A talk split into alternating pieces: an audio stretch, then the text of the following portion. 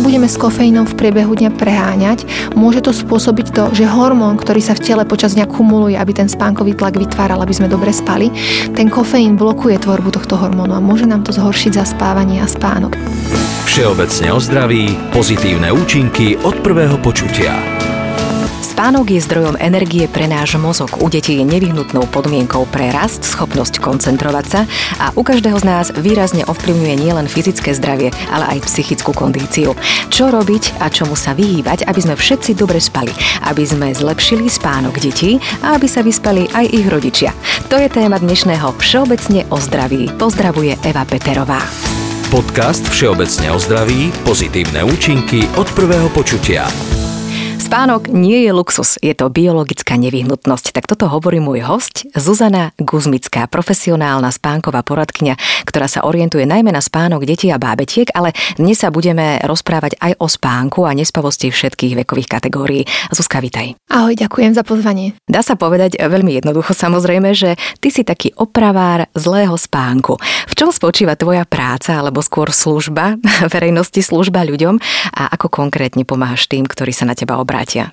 Áno, je to pravda. Je to pre mňa, dovolím si povedať, až také poslanie, ktorému sa venujem už šiestým rokom, ako ktorému som sa dostala vďaka nespavosti mojej cerky Karolinky. A za tých 6 rokov som už mala možnosť naozaj pomôcť tisíckam rodín a najčastejšie sa na mňa obracajú rodiny buď malých bábetiek alebo dvoj až 6 ročných detí, ktorým pomáham s tým, keď detičky majú problém zaspať alebo sa v noci často budia, prípadne majú dlhé bdelé okná, vstávajú ráno skoro, takže tých problémov so spánkom je, so spánkom je naozaj veľmi veľa. A obracajú sa na mňa telefonicky, e-mailom a mám častokrát e, klientov naozaj z celého sveta. Ako postupuješ pri tej pomoci konkrétnej rodine, rodičom? Stretneš sa s nimi osobne alebo dá sa to iba cez telefón? Je to veľmi individuálne a záleží to od toho, aké možnosti majú rodičia alebo čo uprednostnia. Môžu využiť aj osobnú konzultáciu v mojom spánkovom štúdiu v Banskej Bystrici, kde môžu prísť osobne, ale taktiež môžu so mnou komunikovať e, formou telefonickej konzultácie alebo e-mailovej konzultácie. Z mojej skúsenosti sa žiadny problém nevyrieši jedným sedením, najmä ak je to komplexný problém, takže pokiaľ si rodičia prajú zlepšiť napríklad nočný spánok, keď sa ich 1,5 ročné dieťatko v noci budí aj 10-15 krát, tak je z môjho pohľadu vhodná konzultácia, ktorá trvá aj 2 týždne, kedy sme v každodennom kontakte, či už telefonickom alebo e-mailovom. Uh-huh. Asi každý budúci rodič, rodič v očakávaní, dostal od svojho okolia dobrú radu. Vyspí sa, kým môžeš, lebo už keď sa to narodí, tak už potom sa nevyspíš a žiaľ väčšinou to tak aj platí. Niektoré bábetka majú mm, krátke tie spánky počas dňa, v noci tiež veľmi nespia, alebo často sa budia na to dojčenie. Je to rôzne a rodičia väčšinou zvyknú povedať, je to také individuálne, takže možno to ani neriešia. Skúsme povedať, ktorý spánok alebo aký spánok je v poriadku a čo už v poriadku u bábetiek a potom aj u väčších detí nie je. Koľko by deti mali spať a aké pauzy by medzi tým mali byť? Ak by som to mala tak nejak zhrnúť, novorodenci väčšinou potrebujú 14 až 16 hodín spánku za 24 hodín a väčšina novorodencov je naozaj spavých, nemajú ani nejaké dlhšie bdele okna, naozaj idú zo spánku do spánku. Samozrejme niektorí novorodenci sú takí bdelejší, to väčšinou rodičia tak popisujú, že sa zobudí a hneď má oči na stopkách a pozerá a sleduje. Takže samozrejme u niektorých bábetiek, áno, je tam tá taká tá klasická spánková štruktúra, že spí 3 hodiny, zobudí sa, nakrmi sa, vykaká sa a zase spí 3 hodiny, ale niektoré bábetka sú už po narodení bdelejšie a môžu byť aj dlhšie hore. Takže snažím sa vždy vysvetľovať rodičom, že čo sa novorodeneckého spánku týka, neexistuje normálny novorodenecký spánok a jedna moja zahraničná kolegyňa to pekne povedala, že novorodenci nemajú spánkové problémy, ale ich rodičia ich majú. Pretože novorodenec sa v podstate rodí ako nepopísaný papier, jeho telo ešte nerozlišuje medzi dňom a nocou a tým pádom tie prvé tri mesiace sú v podstate niečím takým ako takou aklimatizáciou na to vonkajšie prostredie. My aj z pohľadu antropológie už vieme za tie posledné roky, že v podstate človek alebo matka by potrebovala dieťa nosiť ešte ďalšie 4 mesiace. Ale kvôli nejakému vývoju, alebo teda vývoju ľudstva, už by nebola schopná to dieťa porodiť neskôr. Takže vlastne človek sa rodí skôr, ako by sa potreboval narodiť. Takže tie prvé tri mesiace sa naozaj takou aklimatizáciou. V tých prvých troch mesiacoch to bdenie je väčšinou krátke, odporúčam rodino, rodičom sledovať skôr dobu nesledovať dobu bdenia, ale sledovať práve skôr známky únavy dieťatka, zývanie, šúchanie očiek. Neodporúčam deti naťahovať príliš dlho, pretože častokrát hlavne tie staršie generácie hovoria o takých mýtoch, ako nechaj ho dlho hore, bude lepšie spať. Toto síce môže platiť už o takých dvoj, trojročných, avšak ešte u malých 1 až 3 mesačných babetiek toto neplatí a je dobré ukladať ich na spánok naozaj s prvými známkami únavy. Už smerom potom k tomu staršiemu veku, smerom k 4., 6. mesiacu a ďalej. Je dobré už začať tvoriť nejaké e, prvé štruktúry, naozaj mať nejaký stabilný čas, pokiaľ je to možné raného vstávania. To považujem za takú hlavnú vec v rámci nejakého vytvárania režimu dieťaťa, samozrejme nejaké flexibilnej štruktúry, ničoho striktného. A potom áno, sledovanie známok únavy, mať nastavené nejaké rituály predspánkové, keď bábetko ide spínkať, aby vedelo, že ide spínkať, aby vedelo, čo sa bude diať, pretože deti potrebujú najmä pocit bezpečia a ten pocit bezpečia im napríklad dávajú aj takéto rôzne rutiny a rituály, podľa ktorých vedia, čo sa ďalej bude diať.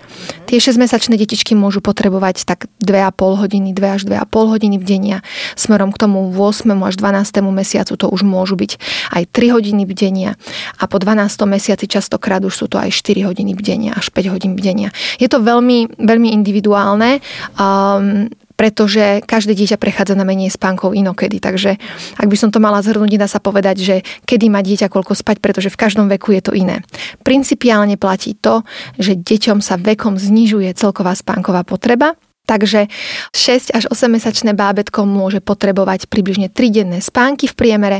Smerom od toho 8. mesiaca prechádzajú bábetka väčšinou na 2 denné spánky, tak maximálne 3 hodiny odporúčam denného spánku, pretože aj príliš veľa denného spánku škodí, aj keď sa to nezdá a narušuje to potom nočný spánok. A na jeden spánok väčšinou detičky prechádzajú medzi tým 15. až 18. mesiacom, niektoré už aj 14. mesiaci.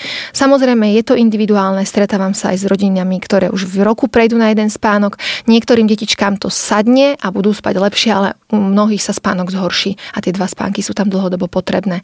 A ten jeden denný spánok, ktoré nás maminy drží dlhodobo v takom tom príjemnom pocite, že máme chvíľku čas pre seba, väčšinou deti potrebujú do toho 3. a 4. roka života. Po ňom už mnohé ten denný spánok postupne začínajú vynechávať a už potom fungujú naozaj na tom základnom cykle toho jedného nočného spánku. Spomenula si, že ani denný spánok nemá byť príliš dlhý. Je teda vhodné to dieťatko, bábetko zobudiť, ak už spí povedzme dlhšie ako 3 hodiny? Principiálne neodporúčam zase nejak striktne deti režimovať, ale je dobré mať naozaj áno predvídateľnú rutinu, takže určite by som nenechávala, ja neviem, 6-mesačné dieťatko spinkať 5 hodín v kuse, pretože to naozaj naruší deň. Um, takže u novorodencov uh, odporúčam sledovať skôr len to, u tých malých babetiek uh, od toho jedného až tretieho, do, od toho jedného až do toho tretieho mesiaca. Odporúčam skôr sledovať to, aby dieťatko naraz naozaj nespalo veľmi dlhšie ako 3 až 4,5 hodiny a to preto, aby sa mu neprehodil biorytmus dňa noci, ktorý sa práve tie prvé týždne po narodení nastavuje. A taktiež pre mamičku je dôležité pravidelne dojčiť, aby sa jej neobchávali mliekovody a nedostávala zápaly. Takže z tohto dôvodu je fajn, ak už ten novorodenec dlhšie cez deň spí, ho trošku rozbaliť, nevyslovene nejak budiť, ale rozbaliť, odzavinovať, um, otvoriť plienočku a to tie deti väčšinou prirodzene preberie. U starších babetiek Primárne budiť nemusíme, avšak ak je tam nejaký problém v noci, ako dlhé nočné bdenie, alebo problém so zaspávaním napríklad na druhý spánok, pretože ten ranný trvá 3 hodiny, tak áno, sú situácie, kedy v prospech spánku toho dieťatka je dobré nejaký čas, aby sa ten, nazvem to režim, lepšie nastavil, napríklad z niektorého spánku budiť. Alebo ak dieťatko chodí napríklad spať dvojročné o jednej v noci, s čím sa často stretávam, tak e, začať ho ráno budiť postupne skôr a skôr, pretože väčšinou neskorá večierka je v dôsledku toho, že dieťa vstáva ráno veľmi neskoro. Je to celé vlastne od toho ranného vstávania sa to celé odvíja. Takže sú situácie, kedy je dieťa potrebné nejaké obdobie aj budiť, preto, aby sa niečo, čo nefunguje, lepšie nastavilo. Pretože to prerozdelenie denného spánku má veľký vplyv na to, ako sa dieťa cez deň cíti a aj na to, ako dieťa v noci spí. Mhm. Koľko prebudení v noci je v poriadku? Mm, Tuto veľmi záleží od toho, aký pohľad máme na spánok. Ja sa snažím naozaj spájať tie informácie a sledovať aj výskum. A väčšinou hovoríme, že medzi tým 6. až 18. mesiacom sú približne v norme tie maximálne 3 až 4 zobudenia. Väčšinou je to aj to, čo dokáže z mojej skúsenosti rodič dobre tolerovať. Keď už to ide cez viac zobudení, mnohí rodičia už e, nedokážu s týmito zobudeniami fungovať, pretože sú z toho veľmi unavení. A aj ten výskum toho normálneho spánku u detí v noci hovorí o tom, že približne toľko to zobudení, 1 až 3 zobudenia povedzme v tom období sú v norme. Uh-huh. Kedy je už vhodné vyhľadať nejakého odborníka, osloviť teba, zavolať ti, poradiť sa s tebou, kedy už to naozaj nie je v poriadku, ten spánok dieťatka? Ja väčšinou hovorím rodičom, že je dôležité vyhľadať ma vtedy, keď už majú pocit, že naozaj ten nočný spánok alebo to fungovanie cez deň je narušené. To znamená, že ak oni už sa cez deň cítia extrémne unavení, vyčerpaní, a maminky často hovoria, že majú zlú náladu, sú na deti podráždené, že sa viac s partnerom hádajú, pretože tá celková nepohoda v dôsledku nevyspatia tam v tej rodine je, tak to je z môjho pohľadu ten moment, kedy vyhľadať odborníka, pretože nedostatok spánku má veľmi negatívny vplyv, okrem iného, aj na to, akým spôsobom my prežívame ten deň, akým spôsobom emocionálne sme schopní naše emócie regulovať a dávať ich najavo. Rovnako preunavené a príliš unavené dieťa bude mať viac nervových zrútení, keď to tak nazvem, počas dňa v dvoch rokoch, ako keď je oddychnuté a rovnako, rovnako to majú aj dospelí. Takže ak už ten prerušovaný spánok alebo zlý spánok dieťatka narušuje celkové fungovanie rodiny tak, že sa rodičia cez deň viac hádajú, že mamina je vyčerpaná, že má negatívne myšlienky, že už má pocit, že nevládze, tak to je moment, kedy je vhodné odborníka vyhľadať. Kedy by už dieťa malo prespať celú noc? V akom veku? Um, tu poviem takú zaujímavú myšlienku a v podstate tu, že prespatie noci ako také neexistuje. My si ho predstavujeme ako to, že dieťa zaspí a zobudí sa až ráno, ale reálne to neznamená, že prespalo noc, pretože tým, že my všetci ľudia spíme v spánkových cykloch, tak v noci niekoľkokrát za noc dochádza k miernym zobudeniam.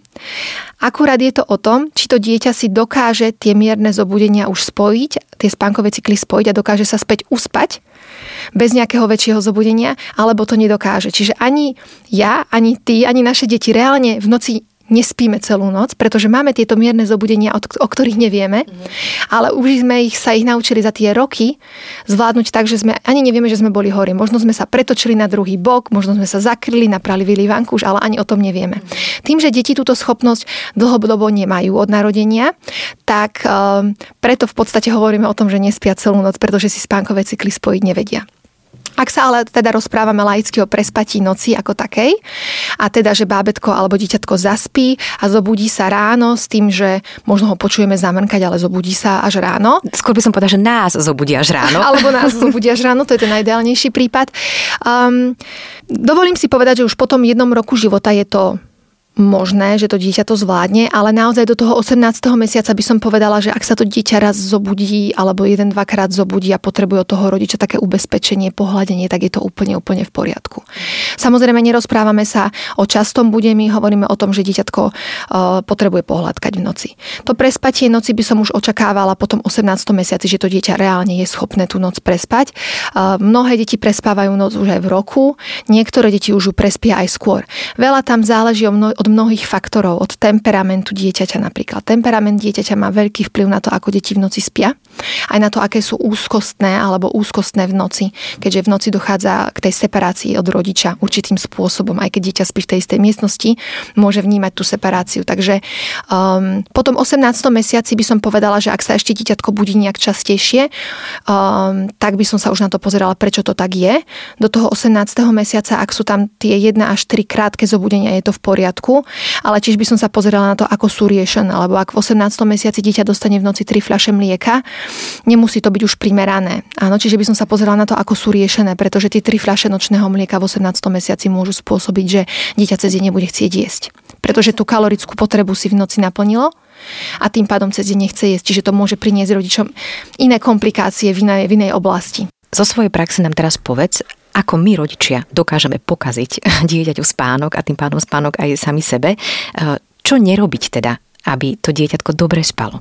Už si naznačila nepreháňať to s tou stravou alebo regulovať si ten príjem liečka. Čo ešte? Na začiatok určite predspánkové rituály a nastavenie už takých hraníc pre tie staršie deti najmä. To znamená mať naozaj stabilnú večierku už u starších detí, um, mať nastavený dostatok pohybu, um, dobre prerozdelené jedenie. Uh, samozrejme pre tie najmenšie bábetka je úplne prirodzené, že sú uspávané na rukách, že sú uspávané pri dojčení. Na druhú stranu ten spôsob zaspávania má dosť podstatný vplyv na to, ako deti následne v noci spia. Takže v určitom veku je určite dobré začať pracovať na tej schopnosti, aby sa dieťatko, aj keď v našej prítomnosti pri hladkaní, spievaní, prihováraní sa, pusinkovaní, ale aby dokázalo postupne začať zaspinkávať aj bez tej väčšej pomoci, aby si potom v noci e, spojilo viac spánkových cyklov a tým pádom nebolo v noci 10 krát, ale povedzme presne tie normálne 2-3 razy. Ten, veľk, ten spôsob zaspatia má veľký vplyv na to, ako deti následne v noci spia. Takže Takže um, Dieťatko, ktoré zaspáva v roku napríklad na rukách, môže mať tendenciu sa v noci častejšie zobudiť ako dieťatka, ktoré zaspí v postielke alebo na veľkej posteli vedľa rodiča, že tam nie je už to hojdanie. Nie je to však samozrejme jediná vec, ktorá vplýva, vplýva na spánok malých detičiek. Do veľkej miery vplýva na spánok naozaj aj ten temperament, taktiež režim pre rozdelenie tých denných spánkov, pokiaľ tie denné spánky sú nedobre prerozdelené, napríklad rodič prejde v roku predčasne na jeden spánok, môže sa v noci objaviť dlhé nočné bdenie, pretože dieťa potrebuje ešte cez deň ten spánok biologicky mať rozfázovaný tak, že má bdenie, spánok, bdenie, spánok. Ale keď sa to jedno bdenie, spánok odstráni z dňa predčasne, môže sa objaviť, že to telo v noci začne si tú fázu bdenia spánku vynahrádzať. To znamená, že sa dieťa v noci zobudí aj dve hodiny hore. Čiže neexistuje jeden recept na to, aby dieťa dobre spalo, z môjho pohľadu je úplne normálne a prirodzené, že nejaké to nočné budenie tam v noci je, že môže byť intenzívnejšie v obdobiach separačnej úzkosti, v období spánkovej regresie, kedy deti prechádzajú veľkými psychomotorickými milníkmi. Na druhú stranu, pokiaľ je dieťatko zdravé a je mimo tieto milníky, tak si myslím, že rodič vie urobiť veľmi veľa preto, aby to dieťatko v noci nebolo hore tak často, aby bola celá rodina oddychnutá a spokojná. Všeobecne o zdraví, pozitívne účinky od prvého počutia. Povedzme ešte teda konkrétne, čo môžeme urobiť.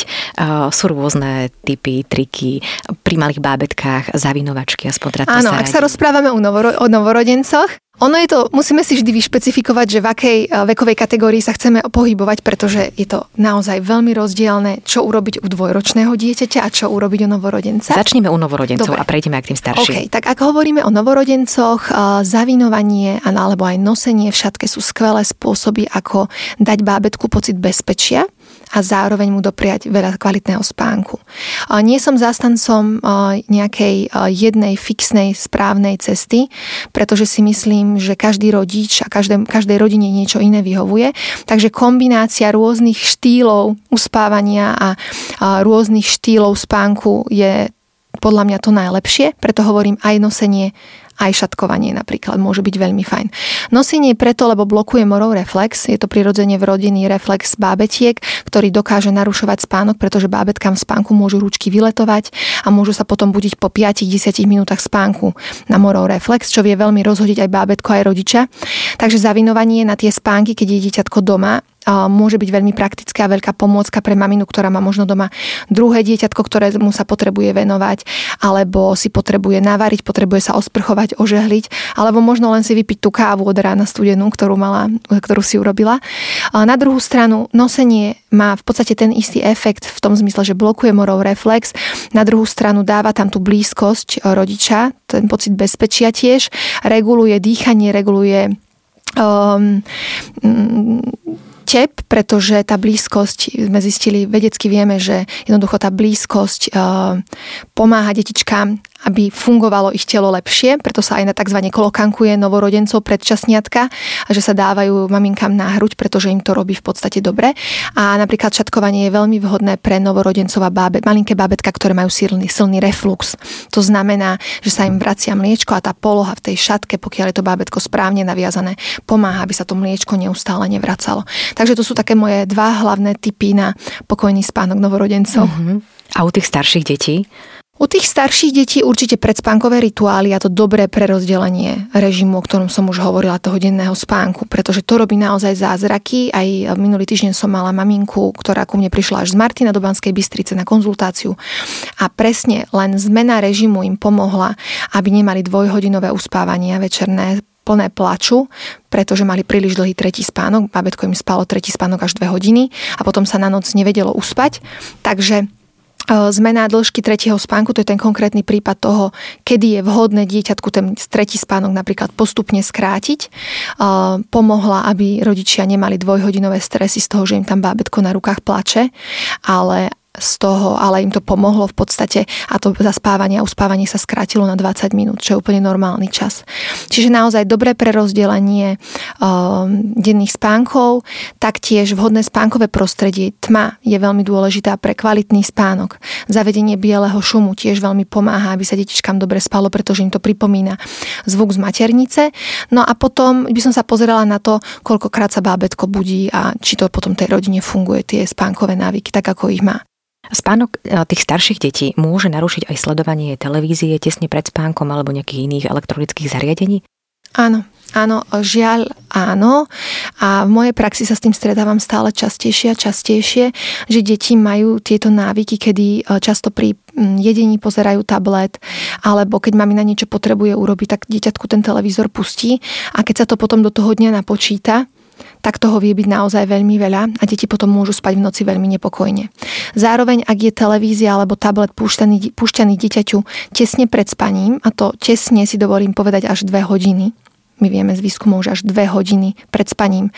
Ak sa televízor pozera, alebo ak sa pozera tablet, tak to má negatívny vplyv na zaspávanie. A tie príčiny sú tam dve. Prvá je tá, že to svetlo, to modré LED svetlo, ktoré ide z tabletov aj z televízií, blokuje tvorbu melatonínu. Melatonín je spánkový hormón, ktorý nám pomáha cítiť sa večer ospalo a pomáha nám zaspať. Takže tá tvorba melatonínu je tým pádom blokovaná a deťom sa môže reálne horšie zaspávať, rovnako ako aj dospelým.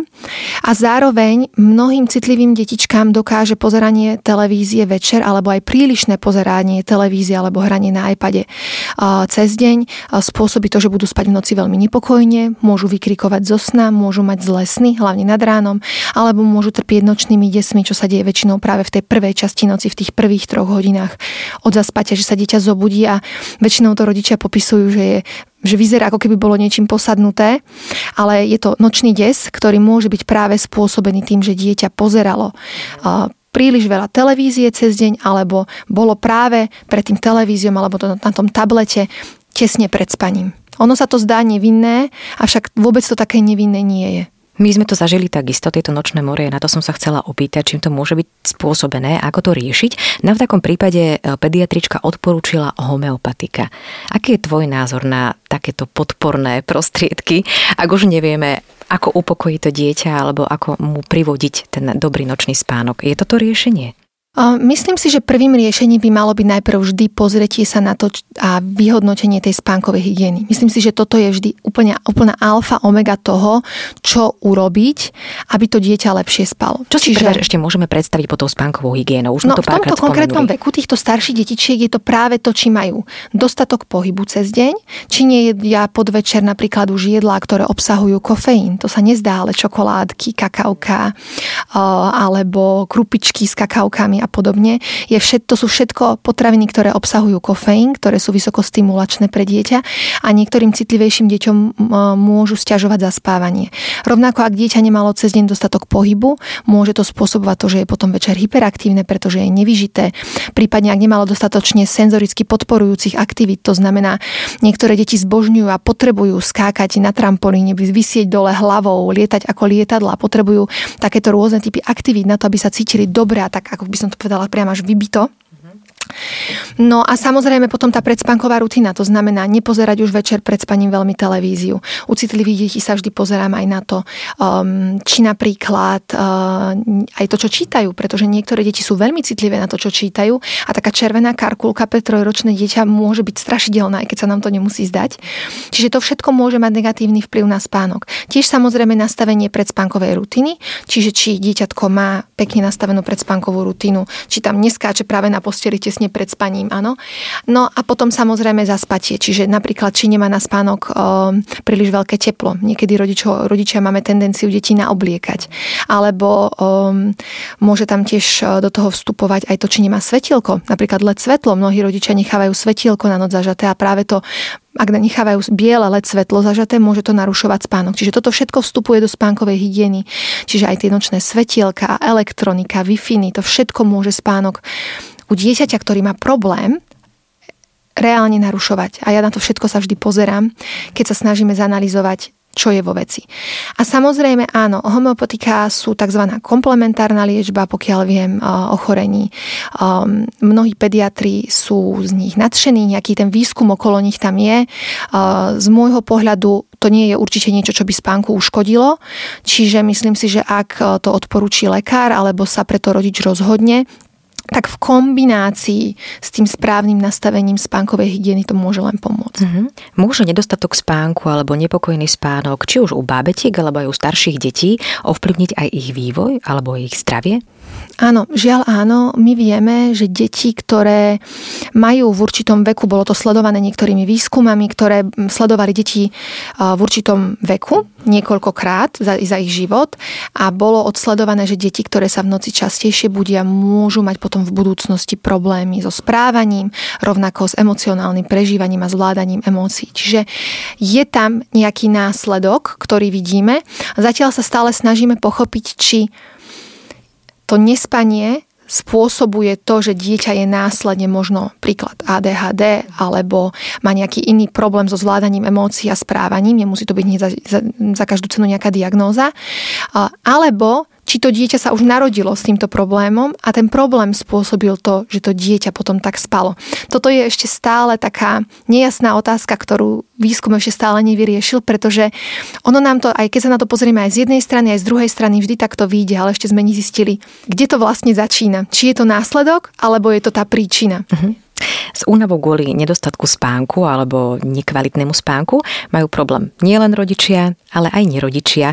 V Lane boli lieky na nespavosť predpísané viac ako 85 tisíc poistencov Všeobecnej zdravotnej poisťovne a mňa osobne veľmi prekvapilo, že oproti roku 2020 sa tento počet zdvojnásobil kým v roku 2020 ich bolo približne 40 tisíc, o rok na to už 80 tisíc ľudí si nechalo predpísať liek na nespavosť. Čím to je, Zuzi? Môže to súvisieť aj s pandémiou, alebo je toto práve to pandemické obdobie? Áno, jednoznačne áno, je to vyslovene spôsobené pandémiou a tým strachom možno, ktorý s tou pandémiou prišiel s tými obavami. Čiže jedna vec je, že um, prišla pandémia, nevedeli sme v prvej fáze, čo čakať. Mnohí ľudia boli v nemocnici, boli lockdowny, boli sme viac doma a to všetko mohlo spôsobiť to, že sa tá nespavosť a tie obavy zvýšili a to teda spôsobilo nespavosť u dospelých, ale možno aj u tínedžerov. Zároveň z výskumov už vieme, pretože už nejaký ten výskum okolo covidu je, už vieme, že aj samotný covid a počas, počas tohto ochorenia mnohí ľudia hovoria o tom, že majú problémy so spánkom a až 5% ľudí, ktorí COVID prežili, ja dovolím si to takto povedať, pretože to množstvo ľudí, ktorí zomrelo, bolo veľmi veľa, tak až 5% ľudí má po prekonaní ochorenia aj naďalej problémy so spánkom. A z výskumov vieme, že čím horší priebeh ten pacient v rámci covidu mal, tým vyššia pravdepodobnosť je, že tá insomnia, tá nespavosť sa u toho človeka objaví, alebo teda pretrvá od toho ochorenia. Ja sama, eh, keď som mm, bola chorá na toto ochorenie, mala som sama problém so spánkom počas ochorenia. Na druhú stranu, eh, priznám sa, že som odporcom liekov na spanie pretože my vieme, že lieky na spanie kvalitu spánku nezlepšujú. Práve naopak. Je to niečo podobné, ako keď som hovorila o ADHD detičkách, ktoré majú zhoršenú kvalitu spánku. Lieky na spanie síce ako také možno pomôžu človeku zaspať, v konečnom dôsledku tá kvalita spánku nebude dobrá a rodičia, rodičia, ľudia sa často ráno budia unavení, oťapaní a sú oťapení počas celého dňa. Tá závislosť na tých liekoch sa vekom zvyšuje a je ťažké sa z tých liekov dostať. Čiže za mňa, pokiaľ človek trpí insomniou. A tie insomnie sú rôzne. Je nástupová insomnia, to znamená, že rodič, človek má problém zaspať na noc, alebo sa v noci zobudí aj dlho hore, alebo sa v noci často budí. Tieto insomnie ja na začiatok odporúčam riešiť tzv. kognitívno-behaviorálnou terapiou s nejakým spánkovým odborníkom, pretože to je lepšia cesta, ktorú ten človek môže začať, aby riešil svoju insomniu, pretože vie taktiež mnohé urobiť aj v svojej spánkovej hygiene, aj v načasovaní spánkov, aby ten spánok dobre fungoval. Keďže ja mám vlastne certifikáciu aj z oblasti tejto kognitívno-behaviorálnej terapie. Čiže lieky by z môjho pohľadu na spanie mali byť posledným riešením insomnie a nie prvým riešením insomnie. Avšak spánok a spánkové poradenstvo je na Slovensku stále v plienkach, aj čo sa dospelých týka.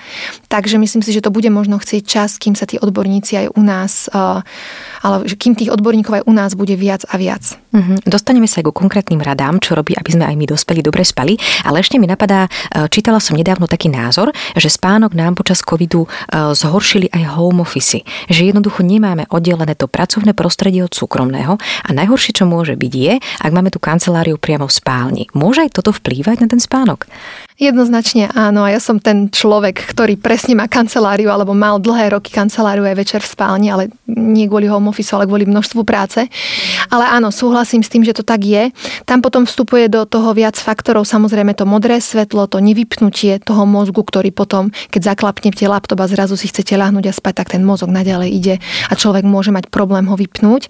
A zároveň áno, tá úzkosť z toho, že čo zajtra ešte musím urobiť, čo zajtra ešte musím stihnúť. Jednoducho nie je to to, že zavrieme dvere a čistá hlava, ale keď si tú prácu nosíme domov, tak samozrejme e, toto môže tiež negatívne ovplyvniť spánok. Mm-hmm. Žiaľ. Všeobecne o zdraví, pozitívne účinky od prvého počutia.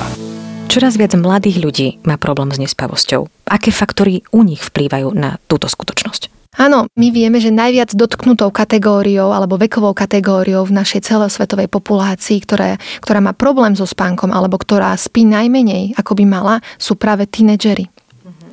A je to veľký problém z môjho pohľadu. Mm, poprvé preto, lebo práve lockdownmi tie deti boli podstatne viac doma, trávili o mnoho viac času na počítači, čo im narušuje spánok. To je to isté ako u malých detí. Na druhú stranu trávia obrovské množstvo času na sociálnych sieťach pred počítačovými hrami a rodičia často im nenastavujú dostatočné hranice na tieto elektronické zariadenia alebo na ten čas na sociálnych sieťach. Ako by si ich nastavila ty? Ja mám 15-ročného samka, ktorý je teda um, manželov syn z prvého manželstva, ale je to pre mňa ako môj vlastný, lebo ho máme, je, býva s nami veľmi často. Uh, a naozaj z môjho pohľadu je veľmi dôležité tie hranice nastaviť. To znamená, aby to nebolo tak, že to dieťa pozerá do 10. večer do laptopu, potom ho zaklapne a ide spať, aby tam bol aspoň nejaký čas, ktorý má, keď ten laptop zavrie, aby sa zregenerovalo skôr ako pôjde spať.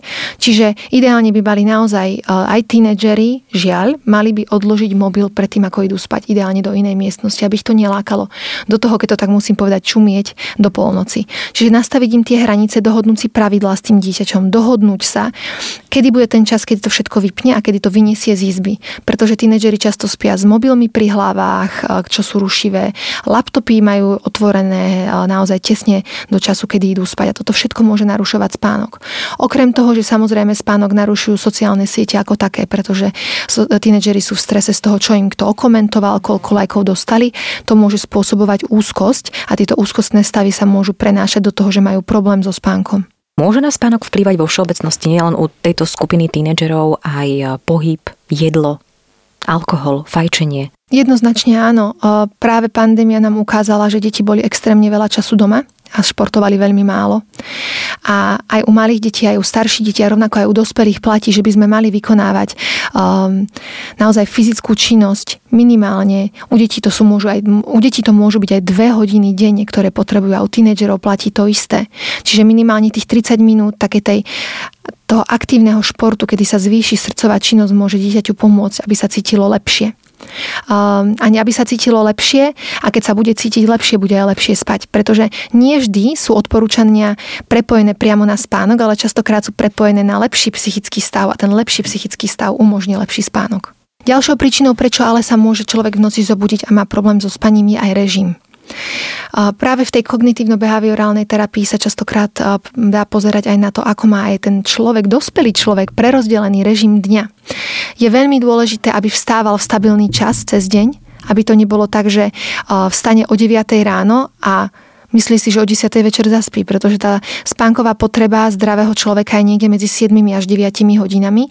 Takže ak človek ide večer veľmi skoro do postele, aj napriek tomu, že mal ťažký deň a bol unavený, jednoducho jeho telo ešte nie je pripravené zaspať. Alebo zaspí a zobudí sa uprostred noci a nemôže spať, pretože telo nebolo dostatočne unavené.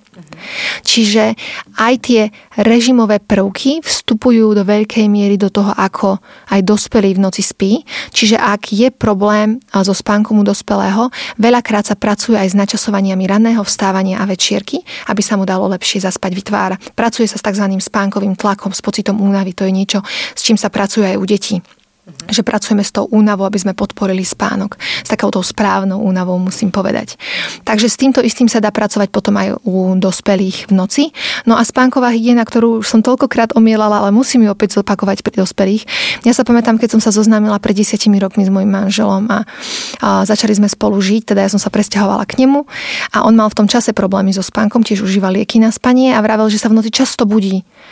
A ja keď som prišla, teda prvý raz som uh, už spala teda v tom našom byte a som videla, že mal obrovské digitálne hodinky hneď na nočnom stoliku a on celú noc sa budil a pozeral na tie nočné, na tie hodiny, na ten budík, úzkostný z toho, že zase som hore a koľko je hodín.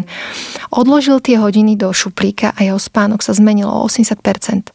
Jednoducho aj malé zmeny v spánkovej hygiene, napríklad to LED svetlo, hodiny, tesne na dohľad môžu spôsobovať to, že potom človek je úzkostlivejší a potom si už myslí na to, ako zase nejdem zaspať. A to je tá psychológia spánku zase, že už si to človek sám navodzuje a stresuje sa z toho, že zase musí ísť spať a ako to bude, a to, ako to pôjde zle. Uh-huh. Je pravda, že spánok alebo kvalita spánku sa zhoršuje aj s vekom? Že teda starší ľudia už menej spia, častejšie sa bude, skôr sa budia? Áno, žiaľ, je to tak. Um, tá spánková potreba možno je len trošku nižšia u starších ľudí, avšak áno, u starších ľudí sa kvalita spánku zhoršuje. My vieme celkovo, že ten mozog sa inak správa v spánku, aj sa už inak vyvíja a to má vplyv, negatívny vplyv žiaľ na kvalitu spánku. Toho REM spánku ubúda, to znamená, že ako sa tak hovorí trošku na starobu, nám potom aj zabúdame a to všetko súvisí s tým, že aj ten spánok je menej kvalitný. Samozrejme vstupujú do toho aj rôzne ochorenia starších ľudí, to znamená, že uh, možno muži, hlavne muži chodia v noci častejšie na to, ale tuto im spánok narušuje, ano, lebo keď ide aj 2-3 krát, musí sa zobudiť, musí sa prejsť, kým opäť zaspí, je to veľké narušenie spánku. Užívanie rôznych liekov môže tiež narušiť spánok. Uh, mávam detičky, ja na poradenstve, ktoré napríklad mávajú epilepsiu a tie tiež užívajú lieky a častokrát uh, by sa mal lekár pozerať aj na to, kedy a v akom čase ten liek aj tomu dospelému predpíše, pretože mnohé lieky majú tendenciu naburcovať organizmus, zhoršovať spánok a práve to sú lieky, ktoré nie je vhodné a pokiaľ je možné, je dobre ich dávať v inom čase a nie v tom predspaním napríklad. Takže to sú faktory, ktoré spánok môžu narušovať a samozrejme aj iné problémy ako bolesti klbov a podobne. To všetko spánok narušuje. Čiže spánok nie je len sám o sebe je menej kvalitný, ale taktiež rôzne vonkajšie faktory alebo zdravotné faktory môžu spánok ovplyvňovať, odhľadnúť od toho, že u dôchodcov je často problém s tým, že si neudržujú režim že tie základné odporúčania toho stabilného času vstávania a stabilnej večierky nedodržiavajú. Vstávajú, keď to tak musím povedať, halabala a tým pádom potom majú rozhodený biorytmus, typicky je môj ocino, ktorý je schopný spať aj ráno potom do 9. a o pol 10. večer sa čuduje, že sa mu nedá zaspať. Uh-huh. A e, prespia samozrejme televízne noviny. Áno, a potom to je moja šlofik. mamina, to uh-huh. je moja mamina, ktorá večer uh, pridriemne asi tak 5 krát pre televíziu a potom sa čuduje, že večer nemôže zaspať. Áno, a tým mikrošlofikom pre tou televíziou, že zriemne v rámci rámci troch hodín, ako ju pozera tu 5 minút, tu 5 minút a tu 5 minút, sa ten spánkový tlak, tá únava, ten pocit únavy tela, ale aj spánkový tlak sa to volá odborne, tak zníži, že človek následne môže mať problém zaspať na noc. Čiže tam sú rôzne faktory, ktoré je vždy dobre zanalizovať, aby sa zistilo, ako tomu človeku aj bez liekov pomôcť, aby spal lepšie. A teraz si povedzme, lebo už sa blížime k tomu záveru, ako pomôcť týmto ľuďom, alebo ako si my môžeme pomôcť, ak máme problém so spánkom z akéhokoľvek dôvodu. Tak myslím si, že naozaj dodržiavať také tie základné rady, ktoré som už niektoré spomenula a teraz ich tak sa pokúsim zhrnúť, dúfam, že na nič nezabudnem. môžu pomôcť, aby spánok fungoval. To znamená mať stabilný čas ranného vstávania bez ohľadu na to, viem, že to znie kruto, ale bez ohľadu na to, či je pracovný deň alebo či je víkend, naozaj mať stabilný čas ranného vstávania. Rovnako mať stabilný čas, kedy chodíme večer spať. Aj to veľmi vplýva na to, ako budeme kvalitne v noci spať, ako sa nám bude tiež zaspávať. Pokiaľ sa dospelý alebo aj tínedžer rozhodne si dať cez deň šlofík, je dôležité, aby nebol príliš dlhý. Odporúča sa taký ten klasický power nap 30 minútový, ktorý by nemal trvať dlhšie ako do tretej. Čiže najneskôr tej pol tretej do tretej. Ak je ten spánok už neskôr, môže narušiť zaspávanie na noc a môže znižiť ten spánkový tlak toľko spomínaný a spôsobiť nejaký spánkový problém v noci. Ďalšia vec je šport. Naozaj dopriať si aktívne nejaký šport alebo aspoň rýchlejšiu prechádzku každý deň. Aj dôchodca si vie vytvoriť režim, mať ten naozaj ten režim, kedy, ja neviem, napríklad sa naobedujem, trošku si oddychnem a potom idem na nejakú prechádzku vonku. Ak nemôžem ísť von, teraz bola pandémia, ak nemôžem ísť von pokojne aj doma, po byte, otvoriť okna, prechádzať sa hore-dole. To robila kedysi moja babka, mala vychodených z toho koberec, ale chodila každý deň 30 minút od jedného okna k druhému. Čiže naozaj nastaviť si ten režim. Vyhnúť sa prehnanému pitiu kofeínu, pretože častokrát my dospelí máme pocit, a to je takéto typické v našej spoločnosti, že tá ranná káva, tá ranná káva je úžasná, ja sama to prvé, čo ráno je pre mňa je tá moja ranná káva, ktorú mi manžel urobí. Na druhú stranu, ak to budeme s kofeínom v priebehu dňa preháňať, môže to spôsobiť to, že hormón, ktorý sa v tele počas dňa kumuluje, aby ten spánkový tlak vytváral, aby sme dobre spali, ten kofeín blokuje tvorbu tohto hormónu a môže nám to zhoršiť zaspávanie a spánok. Čiže naozaj nepreháňať to s kávou. Po obede už si tej kávy veľa nedávať, aj keď sa nám nemusí zdať, že na nás má ten povzbudzujúci, povzbudzujúci efekt, môže mať negatívne následky alebo negatívny efekt na náš spánok. Mm-hmm. Ďalšia vec je alkohol to večer, ten večerný pohár vínka... Ten sa odporúča ten sa, dobrý spánok. Áno, ale nie je to tak. Žiaľ, nie je to tak. Um, jeden veľmi známy vedec, Matthew Walker, ktorý napísal úžasnú knihu Prečo spíme, je to vedec, ktorý robil 20 rokov výskum o spánku, kým túto knihu napísal. Pre mňa je to taká spánková biblia. Um, odporúča, aby kto sa chce v noci dobre vyspať, si dal pohár vínka ráno, pretože alkohol zhoršuje kvalitu spánku. Čiže aj keď môžeme mať pocit, že nám pomôže zaspať, lebo nás tak príjemne utlmí. očapí a mm. utlmí, keď sa veci pozreli na to, ako mozog funguje a ako stvorí ten spánok uprostred noci, tak tá kvalita spánku je podstatne horšia. A čo je dôležitejšie možno pre študentov vedieť, je, že ak si dajú k večernému štúdiu pivko alebo vínko, pohár vínka, len tak, že si popíjajú počas učenia, tak si budú ráno pamätať menej, ako keby si ho nedali. Čiže aj tá pamäť, tým, že ten spánok je menej kvalitný, tým pádom si zapamätáme menej a tým pádom na druhý deň vieme menej. Čiže alkohol je veľmi nepríjemný, rovnako cigarety žiaľ. Um, viem, že teraz hovorím samé zákazy, avšak naozaj toto už vieme z výskumu, keďže už naozaj ten mozog vieme, sa, sa dá dobre sledovať, vieme naozaj z tých výskumov veľa prečítať, tak cigarety tiež nie sú úplne ideálne, niečo ideálne na spánok. Ja väčšinou hovorím, že hlavne ľudia, ktorí majú problém so spánkom, by mali sa jednoducho vyhýbať uh, týmto veciam. Uh, veľmi dôležitá je teplota teplota pri spánku. Aj u malých detičiek, aj u dospelých sa neodporúča prekurovať miestnosť. Človek prirodzene kvalitne a najkvalitnejšie spí, skôr v chladnej miestnosti. Ja odporúčam u detí 19 až 22 stupňov, toto si myslím, že platí aj u, u dospelých. Čiže tá chladná, dobre vyvetraná miestnosť je veľmi dôležitá. A tiež nejesť príliš veľké množstvo jedla tesne pred spaním. To znamená nedávať si nejakú veľkú večeru pravidelne, samozrejme občas sa stane, ale keď niekde ideme, ale pravidelne pred spaním, pol hodinu pred spaním sa s prepačením nenapchať pred televízorom nejakým veľkým jedlom, pretože to tiež zaťaží trávenie, tým pádom to zaťaží spánok. No a myslím si, že to sú také asi hlavné veci, ktoré, ten, ktoré môžu podporiť spánok, hlavne u ľudí, ktorí so spánkom problém majú. Mm-hmm. No aby sme iba nezakazovali, tak teraz poďme niečo aj odporúčiť. A nejaké dobré babkine recepty mlieko s medom, alebo čo by mohlo pomôcť na takéto upokojenie, medový čaj, alebo čo odporúčaš? Tak určite je mať dobre také tie svoje večerné rituály. To znamená možno si čítať pred spaním radšej, ako pozerať televíziu, niečo príjemné, čo nás zrelaxuje a oddychne. Alebo si naozaj niečo počúvať, dať si do tých slúchadiel, keď tak nejaký podcast, alebo si, alebo si naozaj dať tú riadenú meditáciu a počúvať to, alebo nejakú relaxačnú hudbu, ktorá nás upokojí, aby sme naozaj pomohli tej mysli tak príjemne vypnúť a oddychnúť si. Určite aj mnohé bylinky môžu pomôcť, alebo rôzne rastlinné doplnky, ktoré nám so spánkom môžu pomôcť. Ja vyslovene neodporúčam melatonín a melatonín je hormón, ktorý by nemal byť ani dostupný. Podľa mňa by mal byť na predpis, pretože môže narušiť prirodzenú tvorbu melatonínu.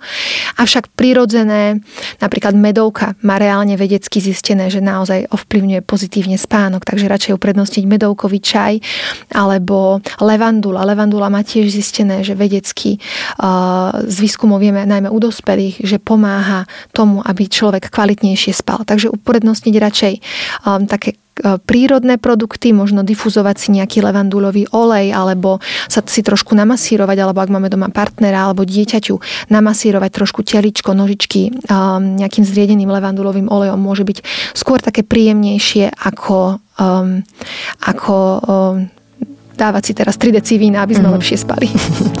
O spánku a nespavosti sme sa rozprávali so Zuzkou Guzmickou, profesionálnou spánkovou poradkyňou pre deti a bábetka.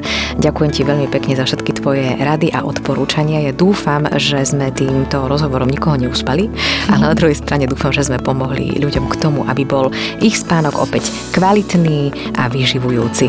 A v takom prípade, ak sme pomohli, tak budeme radi, ak tento podcast budete zdieľať s ďalšími ľuďmi, ktorým nedajú spať či už deti, alebo pracovné povinnosti, či obavy z aktuálneho diania. Do počutia pri ďalšej časti Všeobecne o zdraví a tebe Suzi ešte pekný deň. Ďakujem pekný deň aj tebe. Všeobecne o zdraví. Ak vás táto téma zaujala, viac sa o nej dočítate na preventívne SK. Všeobecne o zdraví. Pozitívne účinky od prvého počutia.